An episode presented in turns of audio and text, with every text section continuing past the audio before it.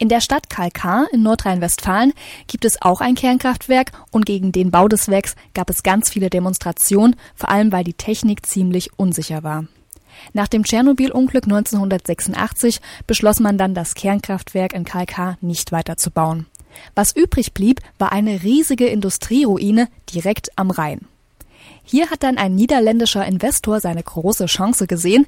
Er hat dann nämlich das Gelände gekauft und rund um das ehemalige Atomkraftwerk einen Freizeitpark eröffnet. Mein Kollege Tobias Siegwart hat sich bei Caroline Semelka, der Pressereferentin im Wunderland KK, über den Vergnügungspark informiert.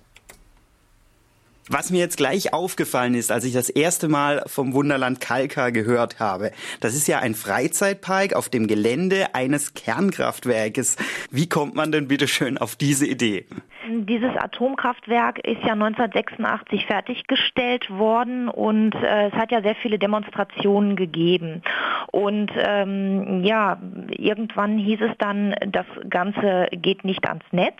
Und dann hat man natürlich überlegt, was man damit macht. Man hätte das Ganze umwidmen können zu einem Kohle- bzw. Gaskraftwerk. Man hätte das Ganze abreisen können für 150 Millionen Mark. Dann haben wir aber das Glück gehabt, dass unser heutiger äh, Eigentümer, Henny van der Most, ein niederländischer Investor, vorbeikam, sage ich jetzt mal, und Interesse an der, ja, ich sage jetzt mal Bauruine eigentlich, ähm, gezeigt hat. Er hat ein Konzept vorgestellt und hat gesagt, okay, ich mache hier einen Freizeitpark draus. Das ist ein ähm, niederländischer Kaufmann, der aus äh, Einrichtungen, die man in ihrer Ursprungsform nicht mehr nutzen kann, andere Einrichtungen macht. Ah. Äh, zum Beispiel hat er damals auch aus einer alten Kartoffelfabrik, aus einem alten Krankenhaus oder einem Wasserturm ähnliche Einrichtungen geschaffen.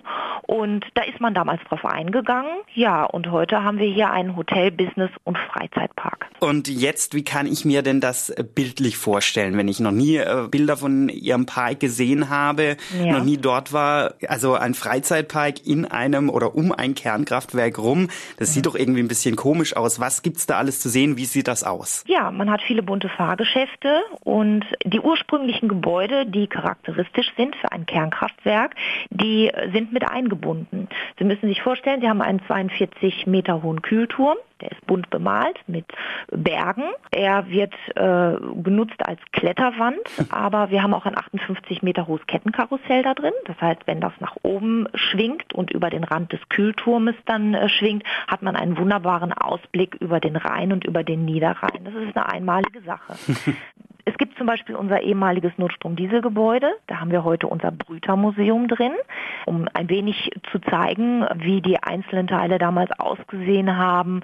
Ein bisschen von der Geschichte dieses, dieses Kraftwerks. Ja, also wir gehen da offen mit um. Für uns ist es natürlich schön, weil wir können als gutes Beispiel vorangehen, ja, wie man es eigentlich besser machen kann. Das sieht man ja auch an ihrem Maskottchen, also andere ja. Freizeitparks, äh, da gibt's die Euromaus oder Mickey Maus und Donald Duck. Bei Ihnen ist es der Kerni vom Kernkraftwerk genau. quasi. Genau. Also da zeigt man ja auch eine gewisse Offenheit und auch ein Stück weit Ironie, möchte ich sagen.